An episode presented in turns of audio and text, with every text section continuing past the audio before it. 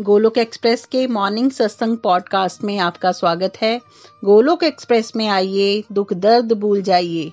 ABCD की भक्ति में लीन होकर नित्य आनंद पाइए। हरी हरी बोल।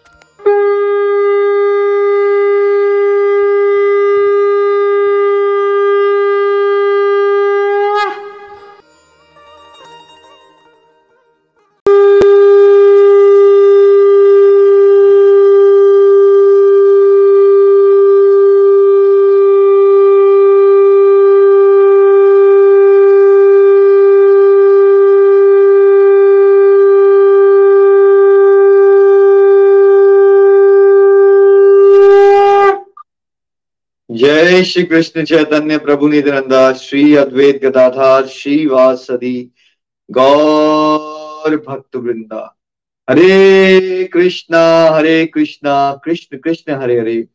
हरे राम हरे राम राम राम, हरे हरे। To the body free as a Hari Hari बोल, हरि हरि बोल। श्री श्री व्यस्त आत्मा, श्री मस्त हरि नाम जपते हुए transform the world by transforming yourself जय श्री कृष्णा न शस्त्र पर न शास्त्र पर न धन पर न ही किसी युक्ति पर मेरा जीवन तो आश्रित है प्रभु केवल केवल आपकी कृपा शक्ति पर गोलोक एक्सप्रेस में आइए दुख दर्द भूल जाइए एबीसीडी की भक्ति में लीन होके नित्य आनंद पाइए हरी हरि बोल अभिमान जय श्री राम जय श्री राधे कृष्णा आज के सत्संग में आप सभी का स्वागत है। जैसा आप जानते हैं कि वेडनेसडे थर्सडे फ्राइडे सरल भगवत गीता विस्तार से आजकल भगवत कृपा से चल रही है।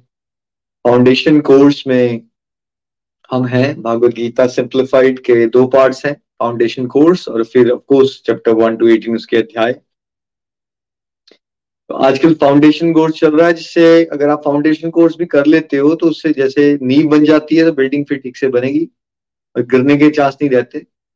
वैसे अगर आपकी फाउंडेशन अच्छी हो गई तो आपको बहुत ही इजीली कॉन्सेप्ट समझ आ रहे होंगे भगवत गीता। इनफैक्ट भगवत गीता के श्लोक रीडिंग करने से पहले ही आप पाएँगे कि आपकी लाइफ ट्रांसफॉर्म हो रही है और आपको पहले ही पता चल जाएगा कि भगवत गीता की इंस्ट्रक्शंस ने क्या बताया आपको प्रैक्टिकली अपनी लाइफ में चेंजेस क्या लाने हैं आपने सो so, साथ साथ में आप इतने अच्छे कॉन्सेप्ट क्लियर कर रहोगे कि आप अपने फैमिली और फ्रेंड्स के बीच में जो समाज में फैली हुई गलत धारणाएँ गोलक एक्सप्रेस का एक मेन लक्ष्य है समाज में फैली हुई अध्यात्म से जुड़ी गलत धारणाओं को तोड़ना। इसके लिए आजकल मिसकनसेप्शन पे स्पेशली सत्संग कराए जा रहे हैं। हो सकता है ये आपकी मिसकनसेप्शन है या नहीं बट ये जो मिसकंसेप्शन करवाई जा रही है, ये लाखों करोड़ों लोगों की के दिमाग में ये भ्रांतियाँ हैं। और ये भ्रांतियाँ जब तक नहीं मिटेंगी तो ट्रू सेंस में आध्यात्मिक प्रगति नहीं हो सकती। और एज गोलोक एक्सप्रेस ये हमारी रिस्पॉन्सिबिलिटी की हमारे साथ जुड़े हुए जो डिवोटीज हैं कम से कम उनको ये कॉन्सेप्ट क्रिस्टल क्लियर होने चाहिए, ताकि आप बहुत ही आराम से भगवान की वकालत कर सको और कोई ये मिसकनसेप्शन आपके सामने प्रेजेंट करे तो आप उसको समझा सको with right reasoning and of course by sharing the video कि क्यों ये गलत धारणा है? ऐसा क्यों नहीं सोचना चाहिए, है तो आज जो हमने पिकअप की है एक और गलत धारणा जिसपे आज चर्चा करेंगे कि कॉमनली लोग ये कहते हैं कि भाई अच्छों के साथ बुरा हो जाता है और बुरों के साथ अच्छा हो जाता है। तो चलिए पहले थोड़ा सा रीडिंग करते हैं इसकी, फिर एक्सप्लेनेशन पे जाएँगे। हरी हरी बोल, हरी हरी बोल। हरी हरी बोल एवरीवन तो आज का मिथिक, अच्छे के साथ बुरा और बुरे के साथ अच्छा होता है। सत्य, हर मनुष्य ने मिश्रित कर्म किए होते हैं। अच्छे कर्मों का फल सुख के रूप में और बुरे कर्मों का फल दुख के रूप में भोगना पड़ता है। अच्छे कर्म का फल हमेशा अच्छा और बुरे कर्म का फल बुरा ही होता है। अक्सर लोग ये कहते हैं कि अच्छा करने वाले के साथ बुरा होता है और जो बुरा करते हैं, उनके साथ अच्छा होता है। परंतु सच तो ये है कि अच्छे कर्मों का फल फल हमेशा अच्छा और बुरे कर्मों का फल बुरा ही मिलता है। अहंकार और अज्ञानवश लोग ऐसा कहते हैं या सोचते हैं। सही माने में हमें ये पता ही नहीं होता कि अच्छा क्या है या बुरा क्या है। हम संसारिक उन्नति या जो मन के मुताबिक हो जाए, उस, उसे ही अच्छा मानते हैं। हम ये मानते हैं कि यदि हमने कुछ अच्छा किया है, उसका फल हमें तुरंत ही मिल जाए। और यदि कुछ अच्छा करने पर कोई प्रतिकूल अवस्था हमारे सामने आ जाती है तो हम, या हमारे आसपास के लोग ये सोचना शुरू कर देते हैं, या कई बार तो व्यंग भी कसते हैं कि देखो अच्छा करने पर भी तुम्हारे साथ बुरा हुआ। दूसरी ओर, समाज में बहुत से लोग बुरे कर्म कर रहे होते हैं, और जब ऐसे किसी व्यक्ति को बड़ी गाड़ी, घर या अन्य संसारिक लाभ होते हुए हम देखते हैं तो फिर यही सोचते हैं कि बुरा करने वाले के साथ अच्छा हो रहा है। हम ये भी सोचते हैं कि जिसके साथ हमने अच्छा किया, वह भी हमारे साथ अच्छा ही करे और ऐसा ना होने पर निराश हो जाते हैं। सही ज्ञान ना होने के कारण हम ऐसी सोच रख के भगवान के बनाए हुए विधान और कर्मों के सिद्धांत का निरादर करते हैं। वास्तविकता, इस सिद्धांत को समझना काफ़ी मुश्किल है। एक बीज के उदाहरण से यदि समझे तो पता चलता है कि बीज रोपण होने के कितने ही समय बाद वह पेड़ बनता है और फिर फल देता है। वैसे ही आज किए हुए कर्म एक बीज के समान है और समय आने पर ही उसका फल हमें इस जन्म में, या फिर किसी अगले जन्म में मिलता है। निष्कर्ष यह है कि हमें निष्काम भाव से प्रभु सेवा समझ के जगत कल्याण में लगे रहना चाहिए और ये पूर्ण विश्वास रखना चाहिए कि भगवान कभी ना कभी और किसी ना किसी माध्यम से हमारे कर्मों का उचित फल ज़रूर देते हैं। हरी बोल, हरी। हरी बोल thank you thank you Prem uncle, है ना? थोड़ा सा आपको अंडरस्टैंडिंग हुई होगी यहाँ से भी, है ना? तो एक एक करके इस टॉपिक को समझने की कोशिश करते हैं। चलिए डायसेक्शन करते हैं। देखिए, अच्छे कर्म का रिज़ल्ट अच्छा ही होता है और बुरे कर्म का रिज़ल्ट बुरा ही होता है। बट नितिन जी, क्या कोई ऐसे इंडिविजुअल को आप जानते हो जिसने सारे के सारे अच्छे कर्म ही किए हों? जो मटेरियल वर्ल्ड में आया है, कोई ऐसा इंसान है जिसने सारे अच्छे कर्म किए हों या सारे बुरे कर्म किए हों? अरे बोल निखिल जी, अगर हम मटेरियल वर्ल्ड में आए हैं, शरीर धारण किया है तो इसका मतलब हमने अच्छे भी कर रखे हैं और बुरे भी कर रखे हैं। मतलब पाप और पुण्य दोनों का पैकेज साथ में लेकर आए। है ना? दोनों का मिश्रित कर्म है। तो मिश्रित कर्म है तो फिर क्या होगा? कभी उसका परिणाम हमें हमारे मन के अनुकूल मिलता है, जिसको हम सुख कह देते हैं, ठीक है? और कभी कोई भी ऐसा इंडिविजुअल नहीं है। This no individual Australia America India कहीं भी चले जाओ आप। है ना? तो ये सोचना कि सबको हर समय ही उसके मन के मुताबिक मिलता रहेगा, ये तो अज्ञान के अलावा कुछ है ही नहीं और क्योंकि सबने क्या कर्म कर्म कर रखे हैं? मिश्रित कर्म कर रखे हैं। है ना? हम सबने कुछ ना कुछ पाप भी किए हुए हैं और कुछ ना कुछ पुण्य किए हुए हैं। और पुण्य का परिणाम हमें सुख मिलता है और पाप का परिणाम हमें दुख मिलता है। ठीक है? दूसरा पॉइंट पकड़ने की कोशिश कीजिए। कि अच्छे की जो परिभाषा है या अच्छा होता क्या है यही नहीं पता हम सबको।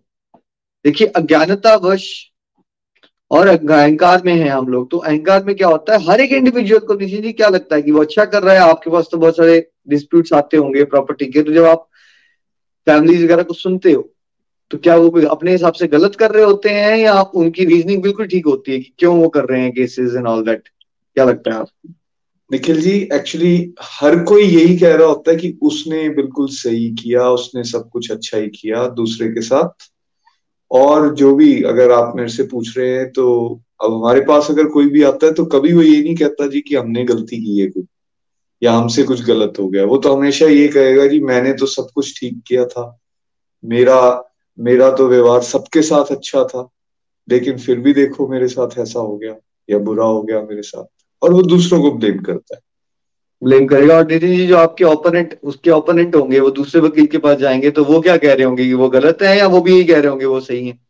एग्जैक्टली exactly सेम वो भी जैसे मेरे पास जो आए हैं वो अपनी बात कर रहे हैं तो जो दूसरे अधिवक्ता के पास गए होंगे वो वहाँ भी यही बात कह रहे होंगे कि हमने बिल्कुल सही किया है जी। देखो दूसरी पार्टी ने गलत किया एक्चुअली झगड़ा तो तभी हो रहा है क्योंकि दोनों साइड्स ये कह रही हैं कि हमने सही किया है। ना? तो हर एक इंडिविजुअल को अहंकार वश ज्ञानता से क्या होता है? यही लगता है कि वो जो कर रहा है, वो अच्छा है। ठीक है? और जब उसके मन की कुछ प्रतिकूल हो जाता है तो फिर उसको क्या लगता है? क्या हो गया मेरे साथ? मेरे साथ तो मैं तो अच्छा हूँ, लेकिन मेरे साथ क्यों? फिर भी बुरा हो गया, है ना? तो आपको पहले समझना पड़ेगा जस्ट बिकॉज़ आपको कुछ लगता है मीन कि वो सच है। ठीक है? कुछ लगना और सच होना, ये दोनों बहुत अलग बातें होती हैं। ठीक है? क्योंकि देखिए, आप बचपन से भी आप नोटिस कीजिए, नितिन जी, जो आप लेवल ऑफ़ अंडरस्टैंडिंग आपकी आज से दस साल पहले थी, क्या आप चीज़ों को देखने की, क्या बड़ी सारी चीज़ें ऐसी हैं, नितिन जी, जब आप पास में घूम के देखते हो तो अब आपको रिलाइज होता है नहीं, यार मैं गलत था उस समय पे। जब आपको उस समय लगता था कि आप अच्छे थे। बिल्कुल, निखिल जी, ऐसी बहुत सारी चीज़ें हैं, जो हम बचपन से करते आए लेकिन बाद में later part of the life में ये समझ में आना शुरू हुआ कि हम तो बिल्कुल गलत कर रहे थे। हम तो स्क्रिप्चर्स के बिल्कुल अगेंस्ट चल रहे थे अपनी मनमर्जी से जीवन जी रहे थे। ऐसी कई चीज़ें जो हम करते थे जीवन और धीरे धीरे समझ में आया नहीं ये तो बिल्कुल गलत है। हम वही थे सेम इंडिविजुअल जो पहले एक एक्टिविटी को ऐसे करता था कि बस यही है सब कुछ।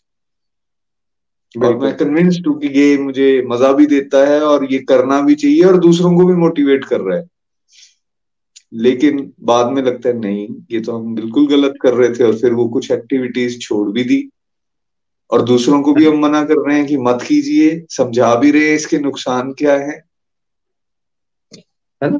कहने का मतलब है आप सबको भी इस तरह से अपने आप को थोड़ा सा पास्ट में लेके जाओ और देखो कि आपको कौन सी चीज़ पहले बिल्कुल सही और अच्छी लगती थी अच्छा कर्म लगता था, लेकिन अब आपने रियलाइज़ किया, नहीं यार, वो मेरा बिहेवियर कितना गलत था, मुझे ये नहीं करना चाहिए था। तो ये आज भी तो हो सकता है ना ये चीज़। तो इसलिए जो उसको स्पिरिचुअलिटी में आगे बढ़ना है, उसको हमेशा क्या याद रखना है? मैं अज्ञानी हूँ, मैं दीन हूँ, मैं पापी हूँ, मुझसे बहुत कमियाँ है मेरे अंदर, मैं हमेशा गलतियाँ कर रहा हूँ और अगर कष्ट आए हमारे जीवन में, हमें सोचना कि भगवान, मैंने तो जितने पाप कर रखे हैं, कष्ट जो मेरे को आ रहे हैं ना, वो आपके साथ जुड़ा हूँ तो जो सौ किलो के मेरे को कष्ट मिलने थे ना, वो मेरे को आपने पाँच किलो में छोड़ दिया क्योंकि जितने मैंने पाप किए हैं जितने गलत काम मैंने किए होंगे, उसके हिसाब से तो मैं डिजर्व बहुत ज़्यादा पेन करता था। ठीक है? इस तरह से चलना है अपने स्पिरिचुअल लाइफ में। ये नहीं सोचना है कि आप बहुत अच्छे हो। इसमें हमेशा आपने दुर्योधन और युधिष्ठिर वाली स्टोरी याद रखनी है। है ना? युधिष्ठिर महाराज से भगवान ने पूछा कि सबसे बुरे इंसान को ढूंढ के लाओ। तो उन्होंने क्या कहा? नितिन जी, कौन है सबसे बुरा इंसान वर्ल्ड में? जब दुर्योधन को पूछा गया, दुर्योधन ने कहा कि बाकी सारा संसार बहुत बुरा है, सबसे अच्छा तो मैं हूँ। वेर एज जब युधिष्ठिर को पूछा गया, भाई, ढूंढ के लाओ, बुरा इंसान कौन है? तो उन्होंने कहा, भाई, सारा संसार में तो अच्छा ही अच्छा ही है। बुरा तो सबसे मैं ज़्यादा हूँ। है ना? तो दिव्य गुणों को कौन रिप्रेजेंट करता है? युधिष्ठिर महाराज, है ना? तो उनको सबसे ज़्यादा कमियाँ अपने अंदर दिख रही हैं, सबसे बुरे लग रहा है, उनको लग रहा है कि मैं ही सबसे ज़्यादा बुरा हूँ, है ना? तो सच में अच्छा क्या होता है? देखो, आम सामाजिक परिभाषा तो बस सिंपल सी है इतनी जैसे हल्के जी वाली परिभाषा, कि आपको सुख मिल गया, सुख मिल गया तो अच्छा हो गया जी, और दुख मिल गया तो बुरा हो गया जी। बट सुख और दुख अलग चीज़ है, और अच्छा और बुरा अलग चीज़ है है ना? जस्ट बिकॉज़ आपको सुख मिल रहा है, मान लीजिए किसी के ग्रैंड पेरेंट्स ने उसको बहुत प्रॉपर्टी दे दी। और वो बचपन से ही बड़ा सिल्वर स्पून बहुत में सिल्वर स्पून है। और नितिन जी, बाद में उसके बहुत ज़्यादा पैसा है, उसके पेरेंट्स ने उसको कार्ड वगैरह सब कुछ ले रखी है। वो अयाश बन जाता है, वो प्रोस्टिट्यूट के पास जाना शुरू कर देता है, वो अल्कोहल ड्रग्स में पड़ जाता है। उसके पास भोग विलास बहुत ज़्यादा है बट उसके साथ नितिन जी अच्छा हो रहा है या उसके साथ बुरा हो रहा है? वो क्या रहा है उसके साथ? देखो दुनियादारी के एंगल से देखेंगे तो उसको प्रॉपर्टी मिल गई है ज़्यादा कोई मेहनत नहीं करनी पड़ी और उसके पास एक तरह से वर्ल्डली जो थिंग्स हैं जो सेंस एंजॉयमेंट के प्लेजर की चीज़ें हैं, वो उसको मिल गई हैं बहुत ज़्यादा। तो दुनिया तो यही कहेगी भी बहुत अच्छा हो रहा है उसके साथ। और फिर बाद में मान लीजिए वो अल्कोहलिक बन जाता है ड्रग लेना शुरू कर देता है डिप्रेशन में चला जाता है है ना? ये बात को लोग नोटिस करेंगे या नहीं करेंगे कि भाई हुआ क्या इन द एंड पूरी पिक्चर तो देखो ना, हम लोग क्या है नीति शॉर्ट साइटेड होते हैं या हम बड़े फार साइटेड हो सकते हैं पूरी लाइफ को देखने के नज़रिए में? हम मैक्सिमम लोग जो हैं, वो फार साइटेड नहीं होते हैं और हम केवल वो वाली चीज़, आधी पिक्चर देखेंगे। तो इस केस में भी जो आप बता रहे हो, इसमें हम ये ज़रूर देखेंगे कि उसके पास पैसा आ गया, कितना बढ़िया उसके साथ हो गया, वो बढ़िया गाड़ी में घूम रहा है या वो उनका घर बहुत बड़ा है या बैंक बैलेंस बहुत बड़ा है, ये दिखेगा। लेकिन वो किस तरह से उसके जीवन के अंदर डिप्रेशन आ गई है या वो अल्कोहलिज्म में चला गया या और कोई नेगेटिव हैबिट्स जो वो, जिसमें वो इन्वॉल्व होगा, वो हमें नहीं दिखाई देंगे। वो देखेगा भी नहीं कोई। और हमें क्या नहीं दिखेगा सबसे इम्पोर्टेंट ये तो आपने सही कहा। हमें मैक्सिमम लोगों को ये तो दिखता ही नहीं है कि भाई सबसे बड़ा बुरा होता है जब आप आध्यात्मिक दृष्टि से आपका पतन हो जाए। क्योंकि लाइफ का रियल पर्पस क्या है? मटेरियल ऑपुलेंस भोग विलास या आत्म साक्षात्कार गॉड रियलाइजेशन भगवत प्रेम की प्राप्ति। विजन जी, क्या है लाइफ का? अगर स्क्रिप्चर के हिसाब से चलें तो लाइफ का पर्पस क्या है? भोग विलास बढ़ जाए आपके पास, गाड़ियाँ, बंगले बढ़ जाए, आपको भगवत प्रेम मिल जाए। देखिए अगर स्क्रिप्चर्स को बेस बनाएँगे उन उनमें बताएगी गाइडलाइंस को पैरामीटर बनाएँगे तब तो ये पता चलेगा कि वहाँ पतन हो रहा है बिकॉज़ वो आध्यात्मिक दृष्टि से बिल्कुल दूर जा रहे हैं। वो डिवोशनल प्रैक्टिस से बिल्कुल दूर जा रहे हैं इस इंडिविजुअल केस में। सो so, अगर ऐसा हो रहा है तो एक्चुअली बुरा हो रहा है। बेशक किसी के पास रिचीज वर्ल्डली रिचीज आ रही हैं लेकिन वो धीरे धीरे धीरे रूट से दूर होता जा रहा है। अध्यात्म से दूर होता जा रहा है तो एक्चुअली उसके साथ बुरा हो रहा है because this life has the main purpose God realisation तो आपकी ना डेफिनेशन ये जो मिसकंसेप्शन स्टार्टिंग यहाँ से होती है बिकॉज़ अज्ञानता है ना डेफिनेशन क्लियर नहीं है। और जैसे नितिन जी का हम आधी अधूरी स्टोरी देखते हैं, जैसे सुदामा जी का याद करेंगे तो खाली वो वाला पोर्शन याद करेंगे जब वो गरीब थे, वो वाला पोर्शन भूल जाएँगे जब वो भगवान के पास गए और कैसे भगवान ने उनको फाइनेंशियली भी बहुत वेल ऑफ़ बना दिया ऑपुलेंट लाइफ दे दी, वो याद नहीं करेंगे हम स्टोरी है ना? हर चीज़ को गहराई से नहीं समझते हैं हम। अब देखिए बली महाराज के साथ जब भगवान ने तीन पद भूमि मांगी तो शुक्राचार्य जी के हिसाब से गलत हो रहा है या सही हो रहा है उनके साथ? है ना? शुक्राचार्य जी के हिसाब से क्या हो रहा है? गलत या शुक्राचार्य जी और इनफैक्ट उनके साथ जितने भी बाकी उनके एसोसिएट्स थे बली महाराज जी के उनके हिसाब से तो उस टाइम बिल्कुल बुरा हो रहा है। और वो अपने ही उस राजा को इनफैक्ट शुक्राचार्य जी अपने ही शिष्य को क्या कह रहे हैं कि आप ये मत कीजिए। आप मत दीजिए भगवान को दान। आपके साथ ये बुरा कर रहा है छल कर रहा है आपका राज्य ले जाएगा प्रॉपर्टीज़ ले जाएगा। बुरा हो जाएगा आपको। शुक्राचार्य जी का पर्सपेक्टिव यही था कि उनके साथ भगवान विष्णु जो है वो छल करके सब कुछ बुरा कर रहे हैं। अच्छा मेरे जो महाभागवत है बारह महाजनों में श्रेष्ठ है। प्रहलाद महाराज जब वो आते हैं, अपने पोत्र के साथ ऐसा होते हुए देखते हैं, जब भगवान ने उनके चरण कमल रख दिए हैं अपने शीश पे तो वो क्या कर रहे हैं? वो डिप्रेशन में जा रहे हैं कि बुरा हो गया मेरे पोते के साथ या बहुत खुश हो रहे हैं कि मेरे पोते के साथ बहुत अच्छा हो गया? है वो तो निखिल जी इतने खुश हो गए हैं कि वो तो डांस कर रहे हैं एक तरह से। श्रीमद भागवतम में जो बताया जाता है कि वो उछल उछल के कूद कूद के हर्षित हो रहे हैं कि जो कृपा किसी और पे नहीं की। इनफैक्ट वो कहते हैं, मेरे पे भी नहीं की, मेरे पे तो सिर्फ़ हाथ रखा था। यहाँ तो चरण कमल रख दिए हैं मेरे पौते के सिर पे, इससे बढ़िया तो कुछ हो ही नहीं सकता तो उनके हिसाब से तो बहुत ही अच्छा हो रहा है। बहुत अच्छा हो रहा है। परस्पेक्टिव की बात है, देखिए, आप क्या है अच्छा और क्या है बुरा। प्रहलाद जी को लग रहा है कि मेरे पोते के साथ बेस्ट हो रहा है। अभी उनको आगे की स्टोरी बिल्कुल नहीं पता है। उनको ये नहीं पता है अभी भगवान ने उनको सुतल रोड का राजा राजा बनाना है, वो बारह महाजनों में आने वाले हैं। केवल बस इतना देख के ही प्रहलाद महाराज आनंदित हो गए कि भगवान ने अपने चरण कमल जो है, सारा संसार की वेल्थ छिन गई है उनसे। लेकिन प्रहलाद महाराज क्या सोच रहे हैं कि मेरे बेट, मेरे पोते के साथ कितना अच्छा हो गया, क्योंकि ये संसारिक भोग विलास के मद में पागल हो जाता ये तो भगवान ने उस पर कृपा की है और अपनी शरण में ले लिया इसको तो कितना आनंदित हो रहे हैं वो। ठीक है? तो देखिए spiritual deep devotional perspective scriptures के परस्पेक्टिव हमेशा बहुत अलग होंगे। जो आपने सामाजिक लेवल पे बातें सुनी है, वो बड़ी सिंपल सी है। सुख आ जाता है तो अच्छा हो गया है, दुख आ गया है तो बुरा हो गया। बस ऐसे ही सोचते हो आप। फॉर एग्ज़ाम्पल मान लीजिए एक लेडी है, वो अपनी मदर लॉ के झगड़ती रहती है, कलेश करती रहती है, उसका व्यवहार बहुत खराब है, ठीक है? बट उसकी बड़ी स्ट्रांग इच्छा थी कि मेरा बेटा हो जाए। और मान लीजिए उसका बेटा हो गया तो आप सब क्या कहना शुरू कर दोगे? देखो, ये तो कितना बुरा करती है, इसके साथ तो फिर भी अच्छा हो गया राइट आपको ये नहीं स्टोरी पता है कि वो बेटे के चक्कर में हो सकता है, उसका मुँह उतना बढ़ जाए कि उसको पचास जन्म या पचास हज़ार जन्म दोबारा घूमने आना पड़ जाए। लेकिन आपको बस क्या दिख रहा है? उसके मन के मुताबिक कोई चीज़ मिल गई इवन दो वो अपनी मदर इन लॉ के साथ बिहेवियर गलत कर रही थी तो आपने क्या देख लिया? और आपने क्या असेसमेंट करके जजमेंट पास कर दी? कि देखो, ये तो कितनी बुरी है, लेकिन इसके साथ क्या हो गया है? अच्छा हो गया और देखिए, दूसरा क्या है? अज्ञानता देखिए हमारी हाई लेवल की। देखिए, रावण ने क्या सीता माता का अपहरण किया? उसकी वजह से उसको सोने की लंका मिली थी। कई बार हम क्या सोचते हैं कि जस्ट बिकॉज़ आज कोई बुरा कर रहा है तो हम सोचते हैं, यार देखो, ये तो बुरा कर रहा है, फिर भी तो इसके पास इतना कुछ है। नितिन जी क्या सीता माता के अपहरण से या ब्राह्मणों के अत्याचार करने की वजह से रावण को सोने की लंका और वैभव मिले थे या उसकी तपस्या के परिणाम से मिले थे? कैसे मिले थे उसको? उनकी तपस्या के परिणाम से मिली थी क्योंकि उन्होंने डेडिकेशन से भगवान शिव की आराधना की थी उनको प्रसन्न किया था और उसके एवज में उनको वो सारे रिचेस जो हैं वो मिले थे।